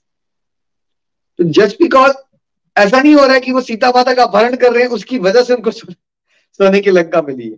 सीता माता का अपहरण करने से उनका पतन हुआ राइट लेकिन देखिए, जब आप किसी को संसार में बुरा इंसान कह भी देते हो, ये है, वो गलत काम कर रहा है, वो स्कैंडल्स कर रहा है, बहुत हाई लेवल की करप्शन कर रहा है, लेकिन आपको उसके पास बहुत सारी गाड़ियाँ, बंगले वेल्थ दिखती है तो ये उसके बुरे कर्मों का परिणाम नहीं। भाई, उसने पुण्य किए हैं बहुत ज़्यादा। पिछले जन्मों में हो सकता है उसने बहुत सारे पुण्य किए हो, जिसकी वजह से उसको क्या मिला है? बहुत भोग विलास का जीवन मिला हुआ है। बट अब जो वो गड़बड़ी कर रहा है दूसरा गड़बड़ क्या होती है कि हम सबको क्या लगता है कि लॉ ऑफ़ कर्मा इंस्टेंट चलता है? हमें लगता है कि आज अगर ये बुरे काम कर रहा है लेकिन इसके पास गाड़ी कैसे अच्छी है? इसका बंगला कैसे अच्छा भाई इसका बंगला अच्छा और गाड़ी अच्छी इज़ नॉट बिकॉज़ उसने आज बुरा काम किया है। फॉर एग्ज़ाम्पल नितिन जी आप, आपने किसी ने आज सत्संग लगाया और मान लीजिए उसके घर में दुख का समाचार आ गया तो उसके फैमिली वाले कहना शुरू फिर क्या हुआ फ़ायदा तुम्हारा भक्ति करने का? बट क्या उसके घर में जो प्रतिकूल अवस्था आई या उसके घर में दुख का समाचार आया आज? उसके आज के सत्संग लगाने का परिणाम है। जी नहीं, यही सबसे बड़ी प्रॉब्लम है। इस तरह से देख लिया जाता है कि देखो जी, आप तो सत्संग भी कर रहे थे, आप तो माला भी करते हो, बड़ा मंदिरों में भी जाते हो, फिर भी देखो आपके साथ ये दुख आ गया। इस तरह से बात की जाती है बट कोई ये नहीं देख पाता है कि वही वो जो डिवोशनल प्रैक्टिस कर रहा है वो अपने स्पिरिचुअल अकाउंट को तो एनहांस करता ही जा रहा है बिकॉज़ भगवान ने श्योरेंस दी है, मेरे भक्त का तो कभी पतन हो नहीं सकता। लेकिन उस पूरे प्रोसेस में भाई जो असंख्य जन्मों में उसने पाप कर रखे थे, उस इंडिविजुअल ने उसका फल दुख के रूप में कहीं तो उसके सामने आएगा। बट जब वो सामने आता है तो हम ये कहना शुरू कर देते हैं कि नहीं, देखो जी, आज आप डिवोशन कर रहे हो, आज ये दुख आया तो ये क्या फ़ायदा हुआ आपकी डिवोशन करने का? और इस तरह से हम क्रिटिसाइज भी करते हैं और डिमोरलाइज करने की भी कोशिश करते हैं। इनफैक्ट हमारा माइंड हमें डिमोरलाइज करने की कोशिश करता है। देखो आप जुड़े थे फिर भी क्या फ़ायदा हुआ? दुख तो आ ही गया। कुछ दिन पहले ही मुझे आ, कोई बता रहे थे कि भाई उनका एक फ्रेंड बड़ा ज़्यादा हेल्पफुल नेचर के थे। एनजीओ वगैरह उन्होंने खोला बड़े से लोगों की हेल्प कर रहे थे। तो एक बार आ, किसी ने उनको कमेंट मार दिया क्रिटिसाइज कर दिया किसी चीज़ के लिए क्योंकि उन्होंने एक अच्छी कार खरीद ली। तो सब लोगों ने, कुछ लोगों ने कहना शुरू कर दिया, ये पैसा कहाँ से आ रहा है? इवन दो वो वेल्दी बैकग्राउंड से हैं तो उन्होंने अफकोर्स उनके लिए कार लेना कोई बहुत बड़ी बात नहीं थी, लेकिन बिकॉज़ उन्होंने कार खरीद ली तो बहुत सारे लोगों ने कहना शुरू कर दिया कोई गेम बनाई होगी इसने, पक्का एनजीओ से पैसा बनाता होगा। ठीक है, आपको पता ही जैसे लोग करते हैं। अब वो बंदा इतना डिमोरलाइज हो गया कि यार क्या फ़ायदा हुआ? मैंने इतने लोगों की हेल्प की, अगर मुझे क्रिटिसिज्म ही मिलना है, मैं तो अच्छा कर रहा था। फिर भी लोगों ने मेरे साथ क्या कर दिया? बुरा कर दिया। तो फिर बाद में उसने सेवा करना ही बंद कर दी। तो देखिए ये अज्ञानता से ये काम हो जाते हैं कि आप अच्छा खासे चले हुए थे ट्रैक पे बट आपने उम्मीद क्या बना ली थी? कि बिकॉज़ आप अच्छा करते हो तो अब समाज में आपको कोई क्रिटिसाइज नहीं करेगा कुछ नेगेटिव नहीं बोलेगा। ये नितिन जी अज्ञानता है। दुनिया ने क्या नितिन जी भगवान को भी छोड़ा है आज तक? महात्मा गांधी जी को भी छोड़ा है? किसी को छोड़ती है दुनिया? आप अच्छा कर रहे हैं बुरा। नहीं छोड़ते हैं। उन्होंने तो अपना काम करना है क्रिटिसिज्म भी मिलेगा और नेगेटिविटी भी मिलेगी लेकिन अगर हमें नॉलेज नहीं होगी तो हम उसके साथ चिपक जाएँगे और हमें ये लगना शुरू हो जाएगा कि क्या फ़ायदा हुआ अच्छा करने का। मुझे तो देखो बुराई ही मिल रही है क्योंकि हमने लॉ ऑफ़ कर्मा को इंस्टेंट कॉफ़ी की तरह मान रखा है कि बस अभी बटन ऑन किया अभी कॉफ़ी बन गई। उस समय हमारा मन क्या बोलेगा? यार, उससे अच्छे तो वो दोस्त हैं, रात से पार्टी करते हैं, कुछ करते नहीं है, उनकी ज़िंदगी में से ज़्यादा बेटर है। ऐसे फटाफट फुलिश कंक्लूजन पे हमारा मन आ जाता है। ठीक है? देखिए, सुख और दुख का कॉन्सेप्ट ना पाप पुण्य का कॉन्सेप्ट ऐसे समझिए, जैसे खेती की है किसी फार्मर ने, और उसने हर साल की खेती जो है, एक बहुत बड़ा वुडन कंटेनर उसके पास, उसमें वो डाल देता है। इस साल की खेती बहुत अच्छी उसने उसमें डाल दी, और अगले साल की खेती बहुत खराब हुई, उसने उसमें डाल दी। नीचे उसका टैप लगा था तो जब उसने टैप को खोला तो बिकॉज़ पिछले साल की खेती अच्छी थी दीदी, पहले वाला जो आएगा प्रोडक्ट बाहर, वो अच्छा आएगा या बुरा आएगा? कैसा आएगा? पहले। ऑब्वियसली जो उसमें पहले से पड़ा हुआ है, जैसे इस केस में दाने जो हैं फ़सल के, वो अच्छी क्वालिटी के थे, क्योंकि वो पिछले साल की अच्छी फ़सल के थे। और बेशक आज इस साल के अंदर ड्राउट चल रहा होगा, या बिल्कुल खराब समय चल रहा है, लोगों की फ़सल अच्छी नहीं भी हुई है उस समय पर, तब भी जब वो अपने उस टैप को ओपन करेगा तो उसके पास जो दाने आएँगे वो अच्छी फ़सल के आएँगे। क्योंकि जो बुरी फ़सल के स्टोर्ड हैं, वो तो अभी ऊपर हैं, वो अभी आने हैं yet to come yet to come है ना? और देखिए वो, उसकी फ़सल आज खराब हुई है, लेकिन उसको दाने कौन से मिल रहे हैं? दाने अच्छे मिल रहे हैं। अगले साल, हो सकता है उससे अगले साल जाके उसकी फ़सल अच्छी आ जाए, लेकिन बिकॉज़ वो पिछले साल वाली फिर उसका टर्न आ जाएगी तो उसके, हो सकता है दाने बुरे हो जाए। तो ये नहीं सोचना चाहिए कि आज अगर जस्ट बिकॉज़ आपके जीवन में प्रतिकूल अवस्थाएँ आ रही हैं दैट डज नॉट मीन कि आपके साथ बुरा हो रहा है पहली बात तो। इस पॉइंट को समझने की कोशिश कीजिए। अफकोर्स हो सकता है हम सबने कुछ पाप किया है, उसका दुख तो लेना है बट क्या दुख आना अब अगले पॉइंट पे चलते हैं, जिसको हम बुरा कह देते हैं, क्या वो बुरा होता भी है? ये भी समझना है हमें। देखिए, अगर मेरे जीवन में डिप्रेशन नहीं आती होती, मेरा एक्सीडेंट नहीं होता तो क्या गोलक एक्सप्रेस बनता? तो क्या मेरे जीवन में वो कष्ट आना बुरी बात थी? क्या हमारे जीवन में वो संघर्ष आना बुरी बात होती है? इस पॉइंट को समझना बहुत ज़रूरी है बिकॉज़ हम ना आराम से बड़े अटैच हो जाते हैं तो हमें लगता है बस सुखी अच्छा है हमारे लिए। रियलिटी उल्टी है। अगर सुखी अच्छा होता, नितिन जी तो कुंती महारानी ने भागवतम में क्या मांगते कृष्णा जी से फिर वो? सुख मांगते या दुख मांगते सुख अच्छा होता अगर हमारे लिए तो। देखिए, कुंती महारानी ने तो सुख नहीं मांगा। उन्होंने तो यहाँ तक कह दिया कि केशव, आप हमें दुख दीजिए। और उनकी रियलाइजेशन ये थी कि देखो, जब जब हमारे जीवन में या मेरे बेटों के जीवन में कष्ट आया, आपने आगे बढ़ के हमारा साथ दिया और हमेशा हमें कष्टों से उबार दिया। और इस इस तरीके से हम आपके दर्शन करते रहते हैं हमेशा। तो इसका मतलब तो उन्होंने ये निकाला कि केशव, आप दुख दीजिए हमें। बिकॉज़ जैसे ही दुख आएँगे, वैसे ही आप हमें संभालने के लिए आ जाओगे, आपके दर्शन भी होंगे और लाइफ भी बड़ी हमारी मस्त कटने वाली है आपके सानिध्य में। और आपके दर्शन मात्र मतलब हम ये जन्म मृत्यु के दुष्चक्र से मुक्त हो जाएँगे, है ना? तो दुख जो है, वो आपका दुश्मन नहीं होता है भाई। दुख में के अलावा दुख इज़ द बेस्ट टीचर क्योंकि दुख इंसान को विनम्रता देता है, दूसरे की फीलिंग समझने की जो कैपेसिटी है आपकी, कब बढ़ती है वो आपकी? एम्पति कब बढ़ती है? जब आप दुख को एक्सपीरियंस करते हो। यदि जी आपको कोई ऐसे महात्मा पता हो जो वर्ल्ड वेलफेयर के लिए चले गए बिकॉज़ वो टीवी में बैठ के सोफे में टीवी देख रहे सोफे में बैठ के पॉपकॉर्न खाते हुए कोक पीते हुए, उन्होंने कहा, मैं बहुत बोर हो गया हूँ। चलो आओ, जगत कल्याण करने चलता हूँ। सुना आज तक आपने ऐसा? जी, ऐसा नहीं होता। जिनको भी हम सेंटली पर्सन या कोई भी आप लाइफ स्टोरी उठा के देखें, जिन्होंने वर्ल्ड वेलफेयर के लिए कुछ किया है, या गॉडलाइजेशन के रास्ते पर जो लोग आगे बढ़े हैं, उनके जीवन में कष्ट ही कष्ट आए हैं। चाहे वो बॉडी लेवल पे हो सोशल लेवल पे उनको कन्फ्रंटेशन मिला हो, या परिवार से उनको अलग अलग तरह के चैलेंजेस को फेस करना पड़ा हो, उन कष्टों को उन्होंने बेसिकली मोटिवेशन बनाया, उसको ओवरकम किया, और तभी तो एक्चुअली वो समाज के लिए हीरो बन सके। देखिए कितने सारे एग्ज़ाम्पल नो एग्ज़ाम्पल जहाँ पे सुख के समय में रहते रहते कोई जो है महापुरुष बन जाता है। महापुरुष बनते हैं, जो लोग जगत कल्याण करते हैं, वही लोग होते हैं जिन्होंने जीवन में अपने एक्सपीरियंस से कष्ट लिए, फिर उनको दिल में एम्पथी आ गई, करुणा जागृत हुई कि क्यों ना मैं लोग जो कष्टों में है, उनको बाहर उसमें से निकालू। तो फिर ये बताइए, जो चीज़ आपको महापुरुष बना सकती है है ना? वो क्या है? वो दुख तो आपके सहायक है ना आध्यात्मिक प्रगति के लिए। तो आप ये जस्ट बिकॉज़ आपके जीवन दुख आ गया तो आप ये क्या सोच रहे हो कि आपका बुरा हो रहा है? बुरा नहीं हो रहा है आपके साथ, ये बस दृष्टिकोण है देखिए, भीष्म पितामह ने भी पूछा, भाई, मैंने ऐसा क्या किया था कि मैं बाणों की छैया में आ गया? मुझे तो कुछ दिख नहीं रहा है। मैं तो पिछले सौ जन्म का देख चुका हूँ तो भगवान श्री कृष्ण ने सौ जन्म से पहले उनको दिखाया।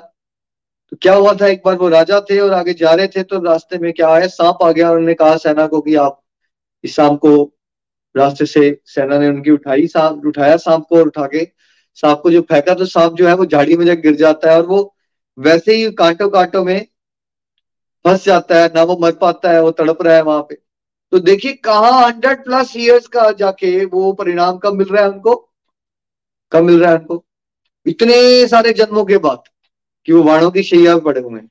अब एक दृष्टि हो गई कि उनके साथ बुरा हो गया। लेकिन अभी रिसेंटली भीष्म पंचक में हमने आपको कथा भी सुनाई और कहा कि ऐसी ग्लोरियस मृत्यु आज तक किसी की नहीं हुई।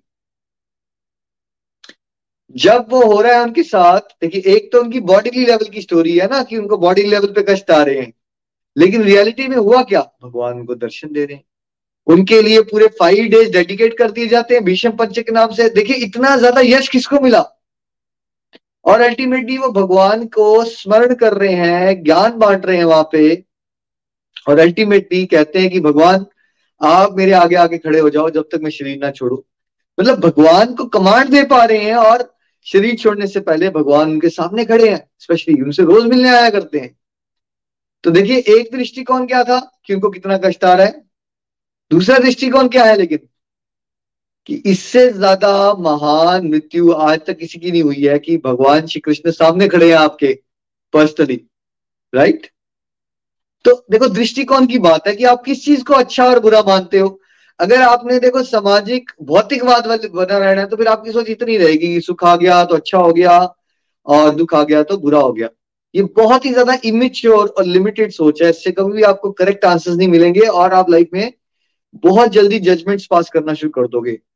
लेकिन अगर आप डीप जाते हो, अगर आपको स्पिरिचुअल लाइफ में प्रोग्रेस चाहिए, क्योंकि देखिए, जब आप ये ऐसी बातें कर देते हो ना, देखो उसके साथ तो कितना अच्छा हो रहा है बुरा है तो आप भगवान के बनाए गए सिद्धांतों को ही चैलेंज करना शुरू कर देते हो। तो उससे क्या होता है कि आप भगवान की का निरादर कर रहे हो या आदर कर रहे हो? आप ये बता रहे हो एक तरह से कि आपका दिमाग भगवान के दिमाग से ज़्यादा तेज चल रहा है, ठीक है? मतलब है कौन हम वैसे ब्रह्मांड में? नितिन जी कहाँ एग्जिस्टेंस है हमारी? भगवान के सामने। एग्जिस्ट कहाँ करते हैं हम? देखिए भगवान के सामने हमारी एग्जिस्टेंस एक रेत के दाने को भी अगर मिलियन टाइम्स से भी ज़्यादा बार ब्रेक कर दिया जाए ना तो वैसी एग्जिस्टेंस है हमारी शायद उससे भी कम। जबकि भगवान के लिए ये बोला गया है कि अगर वो वो ऐसे शक्तिशाली हैं ऐसे ऐसे उसके, उनके अंदर पावर्स हैं कि अगर कोई ब्रह्मांड में जितने रेत के कण हैं, वैसे तो उनको गिनना असंभव है। लेकिन मान लो कोई उस सीमित बुद्धि से गिन भी ले, लेकिन फिर भी भगवान की पावर्स के बारे में कोई अंदाज़ा नहीं लगा सकता। तो एक तरफ़ ये मग्नैनिमस भगवान और दूसरी तरफ़ हम। लेकिन फिर भी हम ये कोशिश करते हैं, ये कहने की और ये बोलने की कि जो हुआ, वो बेसिकली भगवान ने ठीक नहीं किया। क्योंकि उन्होंने ये जो मेरे साथ किया या दूसरों के साथ घटित हो रहा है, ये फैसला उनका सही नहीं। यहाँ पे ही गड़बड़ हो जाती है हमें दोषारोपण की आदत है ना। और ये भी हमारी पतन का कारण है कि बिकॉज़ हम भगवान के बनाए गए सिद्धांतों को जब समझ नहीं पाते तो फिर हबड़ा डबड़ी में अहंकार वश क्या करते हैं? फटाफट उसमें दोष देखना शुरू कर देते हैं। जस्ट बिकॉज़ आप कोई चीज़ समझ नहीं पा रहे हो दैट डज नॉट मीन वो इनकरेक्ट है। भक्ति में आगे बढ़ना है तो आपको क्या स्वीकारना पड़ेगा? कि जो भगवान कर रहे हैं, वो ही परफेक्ट है। आपके मन को अच्छा लग रहा है कि आप तो देख रहे हो इस जन्म के बारे में, वो भी इस जन्म के बारे में भी नहीं देख पा रहे हो पूरा। आपको ना किसी के करोड़ों जन्मों की यात्रा पता है, ना अपनी पता है। और आपको और मुझे तो ये समझ ही नहीं है कि स्पिरिचुअल प्रोग्रेस के लिए जो भगवान की प्लानिंग होती है, वो आपके सोल लेवल की ग्रोथ की होती है। और आपकी ग्रोथ की परिभाषा या अच्छे बुरे की परिभाषा कौन सी वाली होती है? शरीर के लेवल पे होती है। देखिए, यहीं से गड़बड़ हो गई। आप शरीर के लेवल में अच्छा बुरा समझे जा रहे हो। राइट लेकिन हाँ हो कौन आप? आप हो एक सोल। और भगवान किसका पतन पतन और उद्धार करने की कोशिश कर रहे हैं? हर एक सोल का उद्धार करने की कोशिश कर रहे हैं। जो और जो हद में जाता है तो उसको फिर डिमोशन मिलती है। है ना? तो कहने का मतलब है स्पिरिचुअल दृष्टिकोण हमेशा सोल लेवल की जर्नी के दृष्टिकोण बहुत अलग होते हैं। और बॉडीली लेवल पे अगर आप सोचोगे तो फिर आपको आंसर्स कुछ और मिलेंगे। एक दूसरी समस्या, मैंने नितिन जी के लिए कुछ अच्छा कर दिया तो मैं उम्मीद लगा के बैठ जाऊँगा। अब मेरे साथ अच्छा होना चाहिए, और अच्छे का मतलब क्या है? ऑस्ट्रेलिया में पंद्रह लोगों ने मेरे साथ अच्छा कर दिया, वो अच्छा दिखेगा ही नहीं मुझे। नितिन जी ने मेरे साथ गलत कर दिया, नितिन जी तो क्या होगा? मैं क्या कहना शुरू कर दूँगा?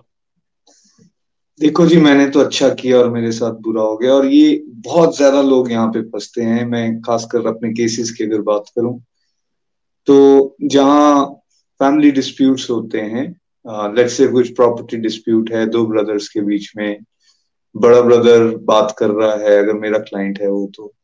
देखो जी, इतना छोटा सा था, हमारे पेरेंट्स चले गए। मैंने पाल पोस के इसको बड़ा किया, शादी करवाई जॉब लगवाई घर बनवाया, बच्चे की तरह रखा जी इसको मैंने। अब देखो, थोड़ी सी प्रॉपर्टी आ गई है, शादी हो गई है तो अब मेरी बात नहीं सुनते। अब मेरे से ही क्लेम लग पड़े करने। क्या फ़ायदा जी अच्छा करने का? ज़िंदगी भर हम इनके साथ अच्छा करते रहे। अब छोड़ो, अब हम करेंगे ही नहीं कुछ। किसी के साथ भी नहीं करेंगे। मोस्ट कॉमन थिंग जहाँ हम फंसते हैं। बिल्कुल सही कह रहे हैं आप। देखिए, जैसे किसी ने कहा, देखो जी, मेरी जब शादी हुई थी इनके पेरेंट्स ने हमें घर से निकाल दिया था। हम तो किराए के मकान पे हमें रहना पड़ा। मैंने कितने साल पुरानी बात है? पच्चीस साल। घर है आपके पास आज रहने को? हाँ जी। हाँ बिल्कुल एक प्रॉपर्टी हमारी बन गई है। अच्छा उसके अलावा कुछ? हाँ जी, दो प्रॉपर्टी हमारी चंडीगढ़ में भी है। अच्छा कितने बच्चे हैं आपके? तीन बच्चे हैं जी। सेटल हो गए हैं वो? हाँ जी, ये कनाडा में रहता है। जॉब्स अच्छी है सबकी? हाँ जी, सब बहुत अच्छे से सेटल हो गए हैं। पोता पोती भी है आपके? हाँ जी, वो भी है। खुश हो आप। नहीं, आज तो सब कुछ ठीक है, लेकिन उन लोगों ने हमारे साथ गलत किया है और इसलिए हम उनसे बात नहीं करते। डर मैंने कहा, भाई, ये देख लो ना, कितना कुछ हो गया आपके साथ। ये मान लो कि आपको वहाँ से निकाला गया तो आपको क्या हो गया? आपको प्रेशर आया तो आप sir as a independent family ज़्यादा अच्छा ग्रो कर गए आप। ये मान लो आप।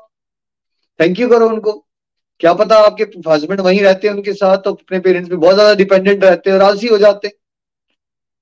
ऐसे उनको वहाँ से प्रेशर आया, उनको थोड़ा प्रेशर लेना पड़ा उन्होंने मेहनत की, आप लोगों ने मेहनत की और भगवान ने कृपा की और आप देखो कितना अच्छा सेटल हो गया। ऐसा देख लो राइट नहीं, उन्होंने भी कॉज गलत किया तो अब आपको लग रहा है आपके साथ बुरा हुआ था। जबकि आपने प्रॉपर्टी बन गई है, दो प्रॉपर्टी भी खरीद ली है, बच्चे सेटल भी हो गए, लेकिन आप वहाँ एक पॉइंट पे अट जाते हो। भाई ज़िंदगी में आपकी कभी डायरेक्शन बदलनी है तो भगवान को कुछ दरवाजे बंद करने पड़ेंगे या नहीं करने पड़ेंगे? आप एक डायरेक्शन में चल रहे होते हो। आप चाहते हो कि जो दरवाज़ा आपने सोचा है कि मैं ये दरवाज़ा खोल के आगे जाऊँगा वो दरवाज़ा बंद हो जाए तो आपको लगना शुरू होता है आपके साथ बुरा हो गया।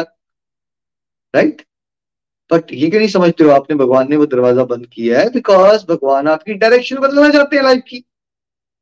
हो सकता है आगे आने वाले समय आपको उस पाथ पे, पे बहुत नुकसान होने वाला था इसलिए आपका पाथ पे बदल दिया गया। बट बिकॉज़ आप भगवान पे फेथ ही नहीं करते हो डिवोशन ही नहीं करते हो, फिर क्या हो जाता है? जस्ट बिकॉज़ एक दरवाज़ा बंद हो जाता है, आप सोच हाय, मेरे साथ बुरा हो गया, हाय, मेरे साथ बुरा हो गया। लोग डिप्रेशन में पड़ गए तो प्रमोशन नहीं हुई। अबे, क्या हो गया? कौन सी बड़ी बात है? तो आप छोटी छोटी बातों को बहुत बड़ा बना रहे हो एज होल सोसाइटी और जो बड़ी बात है, उसको आप समझते ही नहीं हो, है ना? तो बड़ी बात क्या है कि हमें भगवान को ब्लेम करना बंद करना है। हमें भगवान के लिए ग्रेटफुल रहना है। और हमें क्या समझना है? जो भी हमारे साथ हो रहा है, वो हमारी अल्टीमेट स्पिरिचुअल प्रोग्रेस के लिए बेस्ट पॉसिबल प्लान है। इसमें हमें सुख भी मिलेंगे जर्नी में, और इसमें हमें दुख भी मिलेंगे। सुख मिले या दुख मिले, हमें क्या करते रहना है अपना? हमें अपने डिवाइन अकाउंट को स्ट्रॉन्ग करना है, सत्संग साधना सेवा करना है। मेरा काम सुख में या दुख में दोनों में सेम रहना चाहिए। आत्म सुधार समाज सुधार भगवत प्रेम की प्राप्ति। नितिन जी कोई तीसरे टॉपिक की रिक्वायरमेंट है? चाहे सुख हो या दुख हो हमारा टॉपिक क्या रहना चाहिए? हमारा टॉपिक यही होना चाहिए ऑल इज़ वेल और हमें भगवान की तरफ़ बढ़ने का प्रयास करना चाहिए। और ये जो तीन चीज़ें आपने बताई आत्म कल्याण जगत कल्याण और भगवान की सेवा इस पे फोकस होना चाहिए हमारा। बस सब अच्छा पड़ेगा। सुख हो या तो क्या फ़र्क पड़ता है इन द एंड ये तो मौसम है ना अल्टीमेटली अगर आपका ध्यान इन बातों पे केंद्रित हो गया ना, जो मैंने अभी कही, कि मुझे तो अपने आप को सुधारना है, फिर आपको दुख अच्छे भी लगना शुरू हो जाएँगे बिकॉज़ आप रियलाइज़ करोगे कि नहीं, दुख में मुझे आत्म निरीक्षण करने में ज़्यादा बल मिलता है, मैं ज़्यादा विनम्र होता हूँ। तो ये कोई बुरा समय नहीं है मेरे लिए। ये अच्छा है। और फिर आप दूसरों की थाली में लड़ पड़े हुए लड्डू जो आपको ज़्यादा दिखते हैं, वो देखना मन कर दोगे। आप समझ में भाई सबकी अपनी जर्नी है। हुआ माए टू पास जजमेंट कि इसने बुरा किया है, इसके साथ अच्छा क्यों हो रहा है? हम नो वन भगवान को पता है कि किसके साथ क्या होना चाहिए और किसकी प्रगति के लिए क्या रिक्वायर्ड है। मेरा काम तो दूसरों को जब मैं देखूँ तो सबके लिए प्रार्थना करूँ और अगर कोई मेरे से सहायता लेना चाहता है और मैं सक्षम हूँ तो उसकी निमित मात्र के भाव से सहायता करूँ और अल्टीमेटली लक्ष्य मैं अपना भगवत प्रेम की प्राप्ति पे रखूँ बस। लाइफ बहुत सिंपल हो जाती है। तो आज के टॉपिक का कंक्लूजन क्या है? जो आप अच्छा करते हो, उसका रिज़ल्ट आपको अच्छा ही मिलता है, लेकिन अच्छे की परिभाषा आध्यात्मिक कीजिए। ठीक है? और अगर आप कुछ बुरा करोगे तो उसका बुरा परिणाम आपको मिलना ही मिलना है, ये पक्की बात है। लेकिन ये सब इंस्टेंट नहीं होता है। देखिए, मैं ऑस्ट्रेलिया आया और 2007 में मेरा एक्सीडेंट हो गया। बताइए, किसने मेरी हेल्प की? ना मेरे पेरेंट्स यहाँ हैं, ना मेरे ब्रदर्स यहाँ हैं, कोई भी नहीं है मेरी फैमिली से। तो क्या मुझे ऑस्ट्रेलिया में नितिन जी हेल्प मिली या नहीं मिली यहाँ पे? लोगों ने हेल्प की मेरी। ठीक बहुत हेल्प की ऐसे ऐसे लोगों ने हेल्प की जिनको जानते तक नहीं थे जो आपको फ़ूड हमेशा मिल जाता था या फिर आपको फ़िज़िकल लेवल पर अलग अलग तरह से जब जब जैसी हेल्थ की हेल्प की ज़रूरत थी वो आपको मिलती रही और वो वो लोग थे जिनके साथ एज सच इस लाइफ टाइम में तो कुछ भी तो why don't you ask those questions at time जब आपको कहीं स्ट्रेंजर आके हेल्प कर जाता, तब क्यों नहीं पूछते आप? यार, मैंने तो इसके लिए कुछ भी नहीं किया था तो मुझे ये कैसे मिल गया? आपने जब कभी ना कभी अच्छा किया होता है ना भाई, भगवान किसी न किसी रूप में आके वो रिज़ल्ट ज़रूर देते हैं। मैं आपको अपने एग्ज़ाम्पल से बता रहा हूँ 2007 में ऑस्ट्रेलिया में मैं न्यू माइग्रेंट था, जब मेरा एक्सीडेंट होता है हॉस्पिटल में इतने सारे फ्रेंड्स मेरे मिलने आ जाते थे कई बार। नर्सिस बोलते, भाई, ये बंदा कौन है कि ऑस्ट्रेलियन कल्चर में ना कोई पेरेंट्स वगैरह से मिलने बहुत रेयरली आता है? तो वहाँ हॉस्पिटल में कई बार दस दस, बारह बारह लोग हो जाते थे। और वो सब लोग थे जिनसे मैं नया नया मिला हुआ था। मैंने किसी के लिए कुछ अच्छा नहीं किया हुआ था। तो ऐसा कैसे हो गया कि मुझे इतनी हेल्प मिल रही थी? बिकॉज़ भगवान को हिसाब किताब पूरा पता होता है। आप बस ये सोचते रहते हो, मैंने इस पर्सन के साथ अच्छा किया तो यहाँ से अच्छा मिले, बस ये ये एक गड़बड़ है।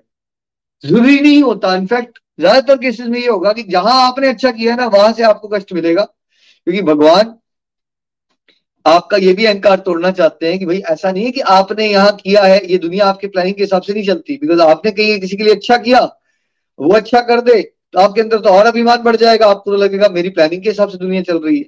ठीक है? और वो जो आपके भाव है, वो शुद्ध नहीं होंगे, क्योंकि वो तो फिर काम सेवा भाव से तो हुआ नहीं, वो तो व्यापार हो गया। क्योंकि आपने अच्छा किया था और वहाँ से आपको अच्छा मिल गया वापस।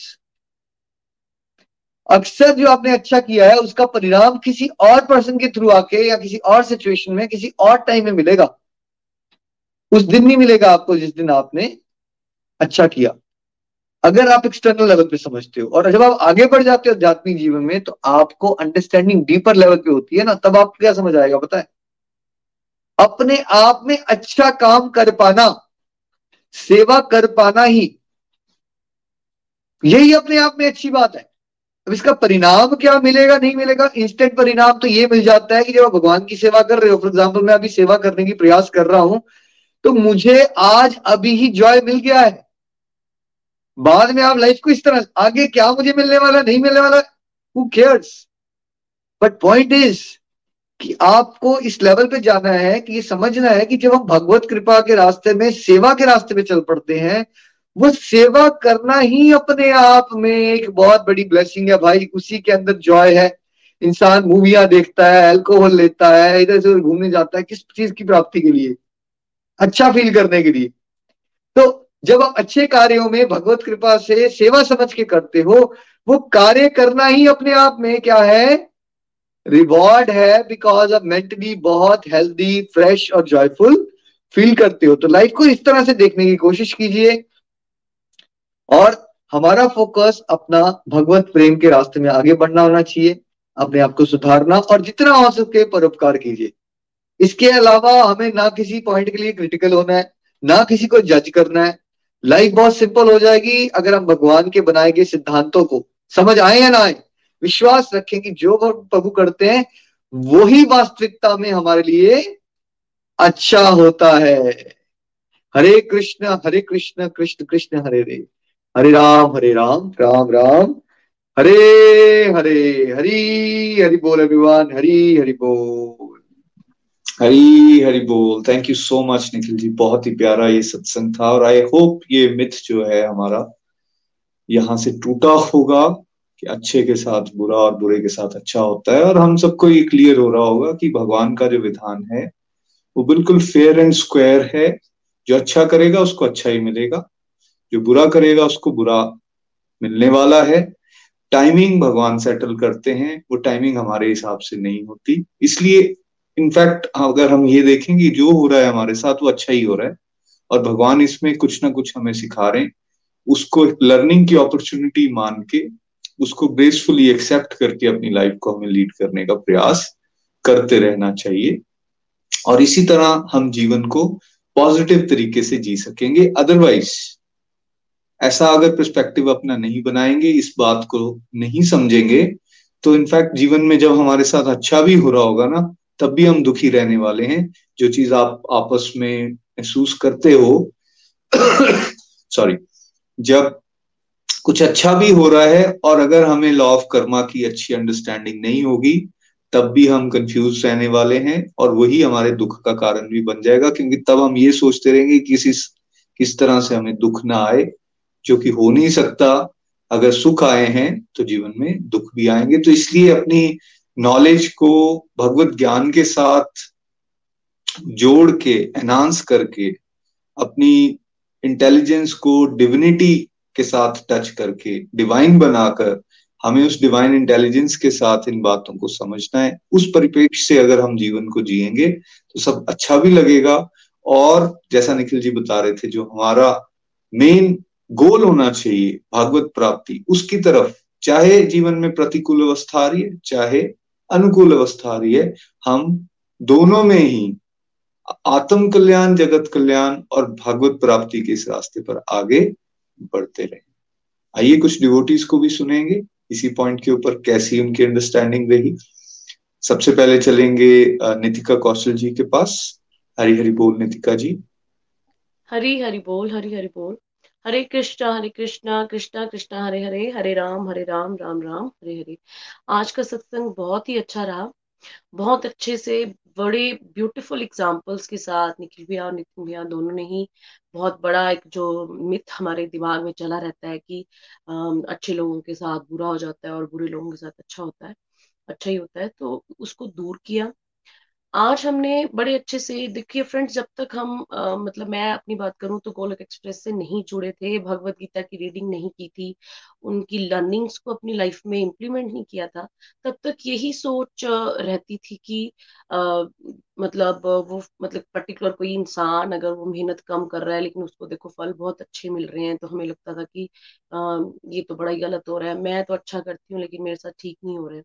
लेकिन अब जब लर्निंग्स हमने ले ली हैं भगवत गीता की और कुछ हद तक उसको अगर हम इम्प्लीमेंट कर पाए हैं तो जो लॉ ऑफ़ कर्मा है, वो बहुत अच्छे से क्लियर हो गया है कि जो कुछ भी हम करते हैं, जो कुछ भी हम करते हैं, उसका फल हमें मतलब भुगतना ही पड़ता है। जो कुछ भी हमारे साथ मीन्स हमारे साथ हो रहा है, वो हमारे ही कर्मों का हिसाब किताब है। अगर हमने कुछ अच्छा किया है तो उस, वो सुख के रूप में और अगर कुछ बुरा किया है कभी भी, किसी भी जन्म में तो वो हमें मतलब दुख के रूप में मिलता ही मिलता है। उसके लिए हमें भगवान को जो ब्लेम करने की आदत है, उसको छोड़ना है। क्योंकि भगवान किसी भी तरह से रिस्पॉन्सिबल नहीं है हमारे किसी भी अच्छे मतलब सुख और दुख के लिए जो मटेरियलिस्टिकली हमें दिखते हैं जिसको कि हम सुख या अच्छा समय या बुरा समय कहते हैं। लेकिन अब ये अंडरस्टैंडिंग भी बनी है कि अच्छा समय और बुरा समय और सुख और दुख वो अलग हैं। अच्छा समय हमेशा वो है जो हमें मतलब मतलब वो कर्म या वो टाइम या कुछ हमारी ऐसी एक्टिविटीज़ जो हमें प्रभु से जोड़े, जिससे, जिसके थ्रू हम भगवान से जुड़े, वही अच्छा समय है। उससे हमें सुख और दुख के साथ कंपेयर नहीं करना है। जैसे कि बहुत ब्यूटीफुल एग्जाम्पल्स के साथ भी ने कहा कि कुंती महारानी ने अपने लिए दुख मांगे। क्यों मांगे? क्योंकि हमने, उन्होंने कहा कि जब जब भी दुख आते हैं तो प्रभु उनके साथ खड़े रहते हैं। तो जो भी सिचुएशन हमारी लाइफ में आती है, जिसके थ्रू हम भगवान की तरफ़ बढ़ते हैं या भगवान की तरफ़ हमारा कोई भी स्टेप होता है तो वो ही हमारा बेसिकली वो ही रियलिटी में हमारा अच्छा समय है। नहीं तो पहले ऐसा ऐसी सोच नहीं होती थी। अगर किसी के लिए कुछ अच्छा कर दिया और अगर रिटर्न में मतलब अच्छा नहीं आया एक्सपेक्टेशन बना लेते थे कि मैंने उसके साथ अच्छा किया है तो अब वो रिटर्न मतलब उसकी तरफ़ से भी अच्छा बिहेवियर आना चाहिए या हमें अप्रिसिएशन मिलनी चाहिए। आ, लेकिन अब ऐसा नहीं है। अब ऐसा है कि हमें जो भी करना है भगवान की खुशी के लिए करना है और अपनी ड्यूटी समझ के करना है। और हमेशा ये याद रखना है कि हमारी एक्टिविटीज़ हमेशा इस तरह से होनी चाहिए कि ना हम किसी का कुछ बुरा करें, लेकिन एक्टिविटीज़ इस तरह से हो जिससे प्रभु खुश हो। मीन्स सभी की भलाई के ऑब्वियसली हम कर्म करेंगे तो उससे प्रभु खुशी होने वाले हैं। और एक बड़ा जो अच्छा एग्ज़ाम्पल दिया कि जो हमारे पुराने कर्म है, उसको कंपेयर किया भैया ने कि अगर एक कंटेनर में हमने वो फ़सल डालते जाते हैं, फ़सल डालते जाते हैं मीन्स हमारे कर्म जो इकट्ठे होते जाते हैं तो वो जब जब हम वो टैप खोलते हैं टैप खोलने पे वो चीज़ पहले निकलेगी जो सबसे पहले डाली गई है। अगर अच्छी फ़सल पहले डाली गई है तो ऑब्वियसली वो मतलब अच्छे वाली जो उसके गुड रिजल्ट्स हैं, वो बाहर आएँगे। तो हमें हमेशा इसके लिए तैयार रहना चाहिए।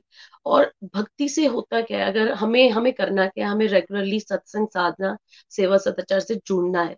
सत्संग से जुड़ने से, भक्ति से जुड़ने से हमारे जो भी कर्म है, उनके रिज़ल्ट जब हमारे सामने आने हैं तो हमें उनको फेस करने का उनको हम किस तरह से उन सिचुएशंस को टैकल करें, उसकी हमारे में पेशेंस बढ़ती है और हमारा जो विश्वास है वो डगमगाता नहीं है बिल्कुल भी, क्योंकि हमें पता है कि ये जो कुछ भी हो रहा है, उसके रीजन सिर्फ़ और सिर्फ़ हम ही है। और ये फिलोसफी बिल्कुल जिस तरह से हमने साइंस में भी पढ़ा हुआ है to every action there is equal and opposite reaction तो जो जो हम कर रहे हैं उसका कुछ ना कुछ रिएक्शन तो हमें मिलेगा ही मिलेगा। मीन उसका रिज़ल्ट हमें पा, हमारे पास आना ही आना है। तो हमें बस रेगुलरली सत्संग से जुड़े रहना है अपने आप को भगवान से जोड़े रखना है स्पिरिचुअल एक्टिविटीज़ से जोड़े रखना है जिससे कि हमारे माइंड में ये क्लैरिटी जो है वो बनी रहे, वो डगमगाए ना। क्योंकि जब कभी भी नॉर्मल सिचुएशंस चल रही होती हैं, तब तो हम बड़े आराम से बोल देते हैं, नहीं नहीं, हमें फ़र्क नहीं पड़ता। लेकिन जब कभी भी कुछ मतलब थोड़ा सा भी डगमगाते हैं हम, कोई मतलब डिफ़िकल्ट सिचुएशंस आती हैं तो हमारा विश्वास कई बार डगमगा जाता है। वो कब डगमगाता है? जब हम पूरी तरह से जुड़े नहीं होते प्रभु से। हम ब्लेम करना शुरू कर देते हैं। तो हमें जो है वो प्रभु से जुड़ना है। भगवान से जुड़ी हुई एक्टिविटीज़ करते रहना है, ताकि हमारे माइंड में ये क्लैरिटी रहे कि मतलब ये जो लॉ ऑफ़ कर्मा है, बड़ा ही पावरफुल है और इससे कोई भी बच नहीं सकता है। जैसे भीष्म पितामा के केस में कितने पुराने जन्म, जन्मों का जो उन्हें रिज़ल्ट मिला। लेकिन रिज़ल्ट इस तरह से मिला कि उन्हें प्रभु जो है, क्योंकि उनके इतने अच्छे कर्म थे, भक्ति से जुड़े हुए थे, बारह महाजनों में एक थे तो भगवान ने उनके अंतिम समय में बिल्कुल उनके साथ रहे। मीन्स अगर हम भक्ति से जुड़े रहेंगे तो प्रभु अपने भक्तों का कभी भी मतलब कुछ गलत नहीं होने देते हैं, उन्हें एक डिवाइन प्रोटेक्शन देते हैं। तो जब भी दुख आए या डिफ़िकल्ट सिचुएशन आए या नेगेटिव सिचुएशंस आए तो हमें ये समझना चाहिए कि भगवान का एक डिवाइन प्लान है हमारे लिए और स्पिरिचुअलिटी से जोड़ने के लिए। तो हमें उसमें ये समझना चाहिए कि जो दुख है, ये बेसिकली बुरा समय नहीं है, बल्कि ये स्पिरिचुअलिटी के हिसाब से बहुत अच्छा समय है, क्योंकि इससे हम भगवान से जुड़ रहे हैं। तो बहुत ही बढ़िया सत्संग आज का रहा और इससे यही अंडरस्टैंडिंग बनी कि हमें रेगुलरली जो है वो सत्संग साधना और सेवा सदाचार से जुड़े रहना है।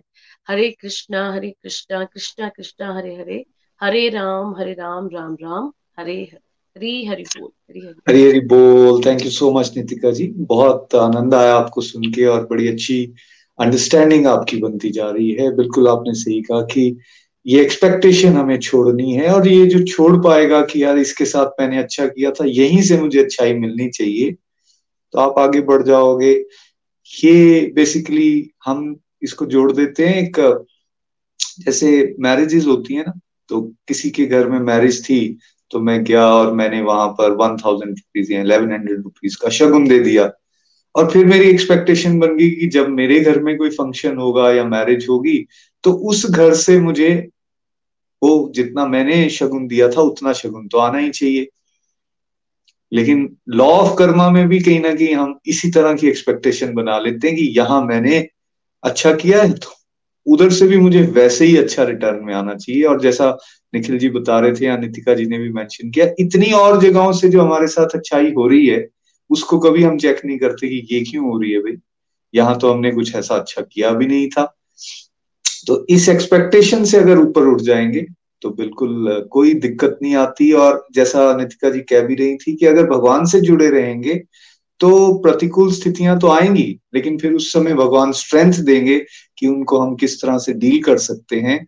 और ये नॉलेज बेस इस तरह का अगर हमारा होगा तो हम विचलित नहीं होंगे टफ से टफ सिचुएशन के अंदर भी और अपने जो हमारा फोकस है, वो हमारे उस डिवाइन गोल से बिल्कुल भी भटकेगा नहीं। बहुत अच्छा लगा आपको सुन के। आइए अब बिंदु महाजन जी को सुनते हैं। हरी हरी बोल बिंदु जी। हरी हरी बोल, हरी हरी बोल everyone thank you so much भैया। आज का टॉपिक बहुत ही बढ़िया हमारी लाइफ से रिलेटेड एक इम्पोर्टेंट टॉपिक है हमारी लाइफ का, कि सभी के साथ अच्छा होता है, लेकिन अगर हम किसी के साथ भी अच्छा करते हैं तो हमारे साथ ही बुरा क्यों होता है? बहुत ही बढ़िया तरह से आपने एक्सप्लेन किया इसे, और हमें बहुत ही अच्छे ढंग से हम इसे समझ भी पाए हैं, समझने का प्रयास भी किया है।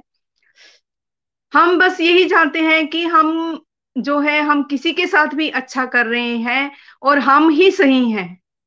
जो दूसरा इंडिविजुअल है, वो गलत है, वो और वो जो है वो हमारे साथ बुरा ही करेगा। हमेशा हम दूसरों को ही जज करते हैं, बस यही सोचते हैं कि अगर हमने किसी के साथ अच्छा किया है तो हम बदले में भी बस वैसा ही हम लोगों को मिले। हम कुछ भी करते हैं दूसरों के लिए, बस यही आस रखते हैं कि दूसरा इंडिविजुअल जो है, वो भी हमारे साथ वैसा ही करे। हम लोग ये भूल जाते हैं कि हमें हमारे कर्म जो है, वो भुगतने ही पड़ेंगे, चाहे वो अच्छे हैं, चाहे वो बुरे हैं। अगर हमारे साथ अच्छा हुआ तो वो अच्छे कर्म है लेकिन अगर हमारे साथ बुरा हुआ तो वो हमारे लिए बुरे कर्म है। तो हम बस यही सोचते रहते हैं कि आ, हम दूसरों के साथ अच्छा कर रहे हैं तो हमारे साथ अच्छा ही हो और अगर हम दूसरों के साथ लेकिन हम दूसरों के साथ अगर अच्छा कर रहे हैं तो वो वाला हमारे साथ बुरा क्यों कर रहा है? तो इसी तरह से दूसरी तरफ़ अगर हम किसी के पास सब कुछ है बहुत अमीर है वो इंसान लेकिन वो करप्शन कर रहा है उसे सब कुछ मिल रहा है तो हम उससे ये नहीं समझ सोचते कि उसके वो करप्शन कर रहा है वो आगे बढ़ रहा है। हम ये नहीं देखते हैं कि वो अपने कर्म जो है वो गलत कर रहा है।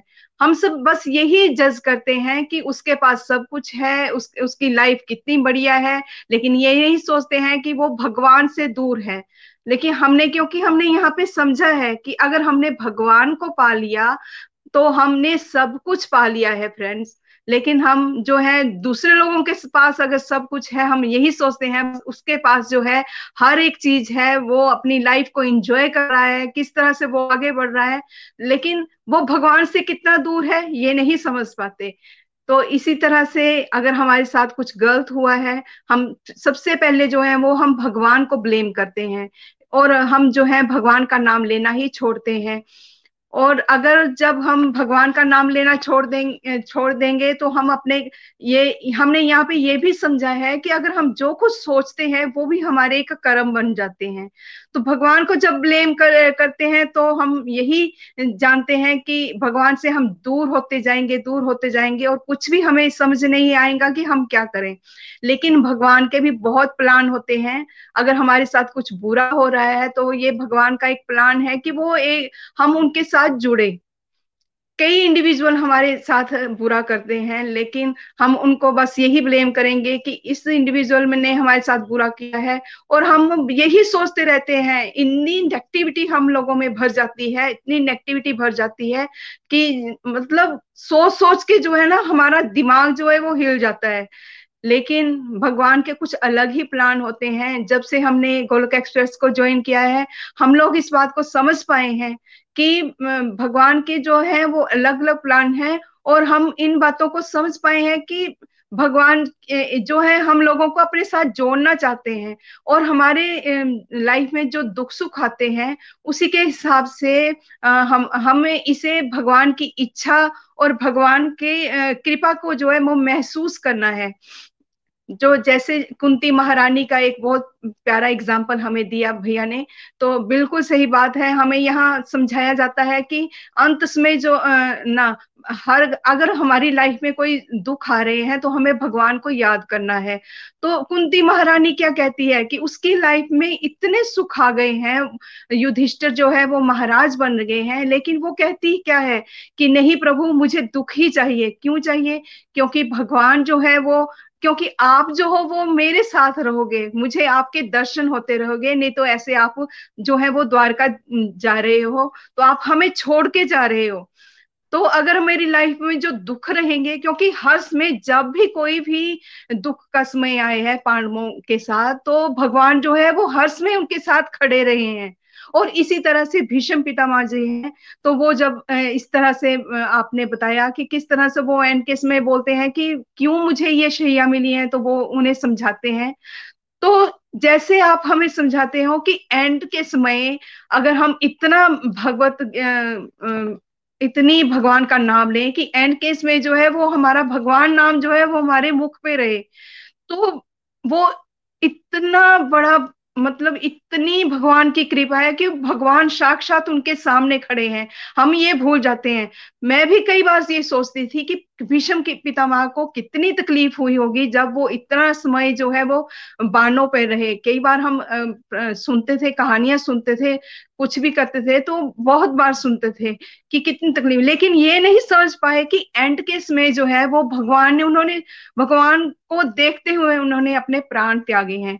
तो फ्रेंड्स हमें करना क्या है? कुछ भी नहीं। हमें सिर्फ़ सत्संग, साधना, सेवा, सदाचार को अपनी लाइफ में बढ़ाना है और जितनी भी हमारी ड्यूटीज़ है, उनको, किसी के साथ आस नहीं लगानी है कि कोई जो हम कर रहे हैं, वो ही हमारे, हमें वैसा ही दूसरा इंडिविजुअल जो है, वो हमारे साथ वैसा करेगा।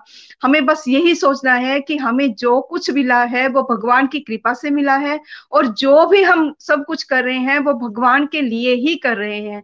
अपने आप को निछावर कर देना है भगवान के चरणों में, और बस यही सोचना है कि बस हमें सत्संग, साधना, सेवा, सचार को अपनी लाइफ में लगा के हरि नाम जाप को करना है। इसी हमें को एक यहाँ पे ना एक स्टोरी भी याद आई है, छोटी सी स्टोरी है दो मिनट की, कि दो फ्रेंड्स थे तो वो दो जो फ्रेंड्स थे, वो भगवान बड़े अच्छे फ्रेंड्स थे आपस में, लेकिन एक जो फ्रेंड था, वो मंदिर में जाया करता था और भगवान की पूजा करता था। और दूसरा जो फ्रेंड था, वो मंदिर तो जाता था, लेकिन वहाँ पे जो भी पैसा वगैरह चढ़त होती थी, वो उन सभी को इकट्ठा करके अपने पास ले आता था। जो पहला वाला फ्रेंड था, उसके बहुत बुरा लगता था कि ये क्या करता है, लेकिन वो उसे कह नहीं पाता था। और जो पंडित वगैरह थे, अगर उन्हें पता चलता तो वो वहाँ पे मना कर देता है, नहीं, मैं ऐसा नहीं करता हूँ। और इसी तरह से टाइम चलता गया। तो इस तरह से क्या हुआ कि जो पहला वाला व्यक्ति था, वो एक दिन मंदिर से आ रहा था, उसकी गाड़ी से टक्कर हो जाती है और उसे बहुत ज़्यादा लग जाती है। वो अपाहिज भी हो जाता है। तो इसी तरह से जब दूसरा जो फ्रेंड है, वो जा रहा है तो उसे एक पोटली मिलती है, पैसों से भरी हुई, और वो बहुत अमीर हो जाता है। तब जब उसकी, उन दोनों की मृत्यु होती है तो जब वो ऊपर जाता है तो वो पहले वाला व्यक्ति जो है, वो पूछता है कि मैं तो भगवान की इतनी पूजा वगैरह करता था, इतना कुछ करता था, लेकिन मैंने ऐसे कैसे कर्म किए थे जो मेरा इस तरह से एक्सीडेंट हुआ और मैं अपाहिज हो गया। तो वो वो कहते और दूसरा वाला जो है, उसे इतना सारा धन मिला और वो इतना अमीर हो गया और वो तो भगवान की चढ़त से जो वो चुराता था, चोरी करता था, सारे गलत काम करता था। तो वहाँ पे वो कह रहे हैं यमराज जी की तुमने, तुम पर फिर भी भगवान की असीम कृपा हुई है। वो उस दिन जो तुम्हारा एक्सीडेंट हुआ, तुम उस दिन तुम्हारी मृत्यु का दिन था। लेकिन तुमने ऐसे कर्म किए थे जो तुम्हें एक लाइफ मिली और तुम भगवान का नाम ले सके और तुमने अपना अपने यहाँ आ सके। और जो दूसरा व्यक्ति था, उसने बेशक उसे वो धन की पोटली मिली है, उसने गलत काम किए हैं, लेकिन उसके, उसमें, उसका जो था वो एक राजयोग था। लेकिन फिर भी उसे एक धन की, वो पोटली मिलने से ही उसे गुजारा करना पड़ा, लेकिन उसने कर्म ऐसे किए हैं जो उसे, जो है अगली लाइफ जो वो भुगतने ही पड़ेंगे। तो हमें यही यहाँ पे समझा है कि हम जैसे कर्म करेंगे, वैसा हमें भुगतना ही पड़ेगा, चाहे वो अच्छे कर्म है, चाहे वो बुरे कर्म है। तो thank you so much Nitin ji, Nikhil ji, आपका, आपने हमारी लाइफ को सच में इतना बदल दिया है हमारी लाइफ को कि हम जैसे कर्म करना चाहते हैं, हम सोच, सोचते हैं हम पहले सब कुछ करने के लिए कि हमें करना क्या है। पहले तो हम नहीं सोचते थे, जो मन में आता था करते जाते थे, लेकिन अब हम सोच पाते हैं, समझ पाते हैं कि हम, हमें आगे करना क्या है। तो हमें बस सत्संग साधना से बचा को अपनी लाइफ में लाना है और हमें भगवत प्राप्ति की ओर बढ़ते जाना है। Thank you so much Nitin ji, Nikhil ji. Hari Hari बोल, हरी हरी बोल। हरी हरी बोल। थैंक यू सो मच बिंदु जी। बहुत आनंद आया आपको सुन के भी। हरी हरी बोल। आइए फ्रेंड्स अब भजन के लिए चलेंगे। हमारे साथ रोशनी जी और खुशी जी हैं आज साथ में। हरी हरी बोल। हरी हरी बोल हरी हरी बोल। आज का सत्संग बहुत ही डिवाइन जो बहुत ही मतलब one of the most common misconceptions जो है वो क्लियर हुए। और आई वाज आल्सो रिकॉलिंग कि मैं सोचती थी कि पहले कुछ ये चीज़ गलत हुआ है बट अब समझ आता है कि वो अच्छा हुआ है और तभी हम यहाँ हैं। और सबसे ज़्यादा अच्छा तो हमारे साथ यही हुआ है कि हमें मनुष्य का जन्म मिल गया है तो हम इसे यूटिलाइज करना है। तो हम अपने भजन की तरफ़ चलते हैं। Thank you so much Nikhil ji Nitin ji. सबका हरी हरी हरी हरी बोल। बुरा किसी का मत करो। खुद बुरा हो जाएगा। ये माटी का पुतला एक दिन माटी में मिल जाएगा। यो मेरो संसार को अठावन जावन रीरी ऐसी करनी कर चलो। थारा दुनिया गावेगी। मनस जन्म अनमोल रे, इसे मिट्टी में मत घोल रे। मनस जन्म अनमोल रे, इसे मिट्टी में मत घोल रे। अब जो मिला है, फिर न मिलेगा। कभी नहीं कभी नहीं कभी नहीं रे। राम नाम तू बोल रे, जीवन में रस घोल रे। कृष्ण नाम तू बोल रे, जीवन में रस घोल रे। अब जो मिला है फिर न मिलेगा, कभी नहीं कभी नहीं कभी नहीं रे। तू है बुलबुला पानी का मत कर रे झोर जवानी का। तू है बुलबुला पानी का। मत कर रे झोर जवानी का। संभल संभल कर चलना रे बंदे। पता नहीं जिंदगानी का। मीठी बानी बोल रे, हिल मिल के तू डोल रे। मीठी वानी बोल रे हिल मिल के तू डोल रे अब जो मिला है फिर न मिलेगा, कभी नहीं कभी नहीं कभी नहीं रे। राम राम तू बोल रे जीवन में रस घोल रे कृष्ण नाम तू बोल रे जीवन में रस घोल रे अब जो मिला है फिर न मिलेगा, कभी नहीं कभी नहीं कभी नहीं रे। मतलब का संसार है, इसका नहीं एतबार है। मतलब का संसार है, इसका नहीं एतबार है। सोच समझ कर चलना है बंदे। फूल नहीं अंगार है। अब तो अखियाँ खोल रे, प्रभु से नाता जोड़ रे। अब तो अखियाँ खोल रे, प्रभु से नाता जोड़ रे। अब जो मिला है फिर न मिलेगा, कभी नहीं कभी नहीं कभी नहीं रे। राम नाम तू बोल रे कृष्ण नाम तू बोल रे जीवन में रस घोल रे अब जो मिला है फिर न मिलेगा, कभी नहीं कभी नहीं कभी नहीं रे। तू सत्संग में जाया कर, गीत प्रभु का गाया कर। तू सत्संग में जाया कर गीत प्रभु के गाया कर।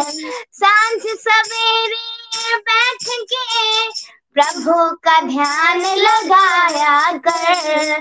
लगता नहीं कुछ मोल रे, प्रभु का नाम अनमोल रे।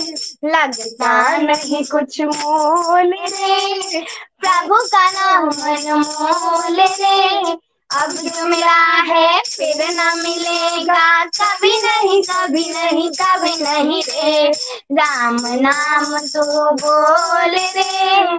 जीवन में रस घोल रे। कृष्ण राम तो बोल रे। जीवन में रस घोल रे। अब जो मिला है, फिर न मिलेगा। कभी नहीं कभी नहीं कभी नहीं रे। मनुष्य जन्म अनमोल रे। से मिट्टी में मत घोल रे। मनुष्य जन्म अनमोल रे। से मिट्टी में मत घोल रे। अब जो मिला है फिर न मिलेगा कभी नहीं कभी नहीं कभी नहीं रे अब जो मिला है फिर न मिलेगा कभी नहीं कभी नहीं कभी नहीं रे कभी नहीं कभी नहीं कभी नहीं रे कभी नहीं कभी नहीं कभी नहीं रे कभी नहीं कभी नहीं कभी नहीं रे हरी हरि बोल हरी हरि हरी हरी बोल, हरी हरी बोल। थैंक यू सो मच खुशी जी, रोशनी जी। बिल्कुल आपने बढ़िया भजन हमें सुनाया है और क्लियर मैसेज है। ये मानव जीवन एक गोल्डन अपॉर्चुनिटी है। Let's not waste even a single second और इसको गॉड रियलाइजेशन के लिए यूटिलाइज करना है। अदरवाइज़ ये वेस्ट हो जाएगा और जैसा भजन में बताया गया, नहीं मिलता है। दोबारा नहीं मिलेगा अगर हम इसको केवल और केवल सेंशुअल प्लेजर्स और ये अच्छे बुरे के चक्रों में अगर पड़े रहेंगे तो बारंबार अलग अलग योनियों में जन्म लेते रह जाएँगे। आप सभी का बहुत बहुत धन्यवाद करूँगा। और जैसे ये मिथिक सीरीज़ चल रही है तो अब कल का सत्संग एक और मिथिक के ऊपर बात करेंगे। आज हल्का सा उसको टच किया गया है, कल उस पर डिटेल पे चर्चा होगी। उसको सुनने के लिए ज़रूर हमारे साथ जुड़े। टॉपिक का नाम है भगवान हमें दुख देते हैं। ये जो कष्ट आते हैं हमारे जीवन में, भगवान देते हैं हमें। ऐसा हमारा सोच है, ऐसा लोग कहते हैं, जबकि ये मिथक है। कल इस पे चर्चा होगी, सत्य क्या है, क्या वाकई भगवान हमें दुख देते हैं? या इसके पीछे कुछ और रीजन हैं, इसको देखने के लिए ज़रूर हमारे साथ जुड़े। Thank you so much Hare Krishna Hare Krishna, Krishna Krishna, Hare Hare. Hare Ram Hare Ram Ram Ram, Hare Hare. Hare Krishna Hare Krishna, Krishna Krishna, Hare Hare. Hare Ram Hare Ram Ram Ram, Hare Hare. Busy through the body free of the soul Hare Hari बोल, हरे हरि बोल। घर घर मंदिर, हर मन मंदिर, हरि बोल। Golok express से जुड़ने के लिए आप हमारे email address info at the rate of Golok Express dot O R G द्वारा संपर्क कर सकते हैं या हमारे व्हाट्सएप या Telegram number seven zero one eight zero two six eight two one से भी जुड़ सकते हैं। आप हमसे फेसबुक पेज और यूट्यूब के माध्यम से भी जुड़ सकते हैं। हरी हरी बोल।